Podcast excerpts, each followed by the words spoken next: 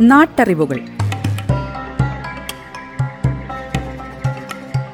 ഔഷധ സസ്യങ്ങളുടെ ഗുണങ്ങളും ഉപയോഗരീതികളും.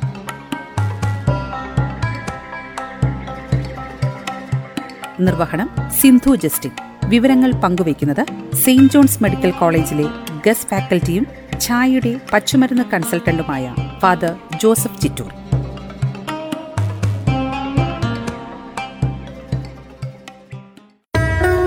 നമസ്കാരം പ്രിയ ശ്രോതാക്കളെ നാട്ടറിവുകളിലേക്ക് ഹൃദ്യമായ സ്വാഗതം. ഇന്നത്തെ നാട്ടറിവുകളിൽ വയൽച്ചുള്ളിയുടെ ഔഷധ ഗുണങ്ങളെക്കുറിച്ച് മനസ്സിലാക്കാം.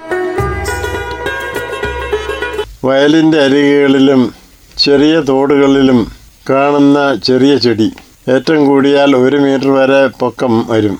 സാധാരണയായി ചെറിയ ഉയരത്തിലാണ് കാണുന്നത്. വലിയ ചെടിക്ക് ചുവട്ടിൽ നിന്നുള്ള ശിഖരങ്ങളും കാണുന്നുണ്ട്. അത് തായ്ച്ചെടിയോടൊപ്പം കാണുന്നു. ഇതിന്റെ തണ്ട് മുട്ടുകളായി കാണുന്നു. ഓരോ മുട്ടിലും ആറ് ഇലകൾ. രണ്ടെണ്ണം വലുത് നാലെണ്ണം ചെറുത്. ഇലകളുടെ കഷങ്ങളിൽ മഞ്ഞ നിറത്തിലുള്ള പൂക്കൾ. ഇലയുടെ കഷങ്ങളിൽ നിന്ന് നീല നിറത്തോടു കൂടി ഉള്ള പൂക്കളും ഉണ്ടാകുന്നുണ്ട്. ഫലം അണ്ടാകൃതിയിലുള്ള കാപ്സ്യൂളാണ്. ഔഷധ ഗുണം വാതപിത്ത കഫങ്ങൾ ശമിപ്പിക്കുന്നു ശരീരത്തിലെ ഊർജം വർദ്ധിപ്പിക്കുന്നു. പിത്ത് ലൈംഗിക ശക്തി ഉണ്ടാക്കുന്നു. പ്രമേഹം ശമിപ്പിക്കുന്നു ശരീരത്തിലെ ചുട്ടുനീറ്റൽ ശമിപ്പിക്കുന്നു മൂത്രം വർദ്ധിപ്പിക്കുന്നു. ഔഷധ പ്രയോഗങ്ങൾ. വാതവേദനയ്ക്ക് വയൽച്ചുള്ളിയുടെ വേരും തണ്ടും ഇലയും കൂടെ കഷായം വെച്ച് രാവിലെയും രാത്രിയും മുപ്പത് മില്ലി വീതം കഴിക്കാം. മഞ്ഞപ്പിത്തത്തിന്. വയൽച്ചുള്ളി ഇലയും വേരും ഇടിച്ചു പിഴിഞ്ഞ് നീരിൽ അല്പം തേൻ ചേർത്ത് മൂന്നു നേരം കൊടുക്കാം. തുടർച്ചയായി കൊടുക്കണം. പുരുഷ ഷണ്ടത്വം മാറ്റാൻ.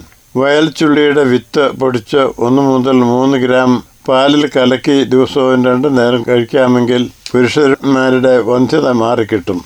നീര് ശമിക്കാൻ. വയൽച്ചുള്ളിയുടെ വേര് തണ്ട ഇല വിത്ത് ഇവ ഒന്നിച്ച് കഷായം വെച്ച്? അല്ലെങ്കിൽ ഒന്നിച്ച് അര- അരച്ച് വെള്ളത്തിൽ കലക്കി രാത്രി വെച്ചിരുന്ന് രാവിലെ അത് അരിച്ചെടുത്ത് കഴിച്ചാൽ നീര് ശമിക്കും മൂത്രം കൂടുതൽ പോകുകയും ചെയ്യും.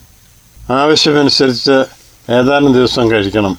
അതിസാരത്തിന് വയൽച്ചുള്ളിയുടെ വിത്തരച്ച് മോരിൽ ചേർത്ത് കഴിക്കാം. രക്തവാദത്തിന് വയൽച്ചുള്ളിയുടെ ഇല കറി വെച്ച് കൂട്ടുകയും വയൽച്ചുള്ളിയുടെ ചെടി സമൂലം കഷായം വെച്ച് കുടിക്കുകയും ചെയ്യാം.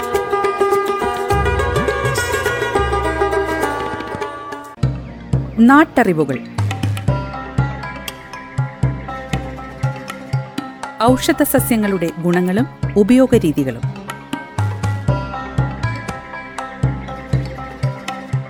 നിർവഹണം സിന്ധു ജസ്റ്റിൻ. വിവരങ്ങൾ പങ്കുവയ്ക്കുന്നത് സെയിന്റ് ജോൺസ് മെഡിക്കൽ കോളേജിലെ ഗസ്റ്റ് ഫാക്കൽറ്റിയും ഛായയുടെ പച്ചുമരുന്ന് കൺസൾട്ടന്റുമായ ഫാദർ ജോസഫ് ചിറ്റൂർ.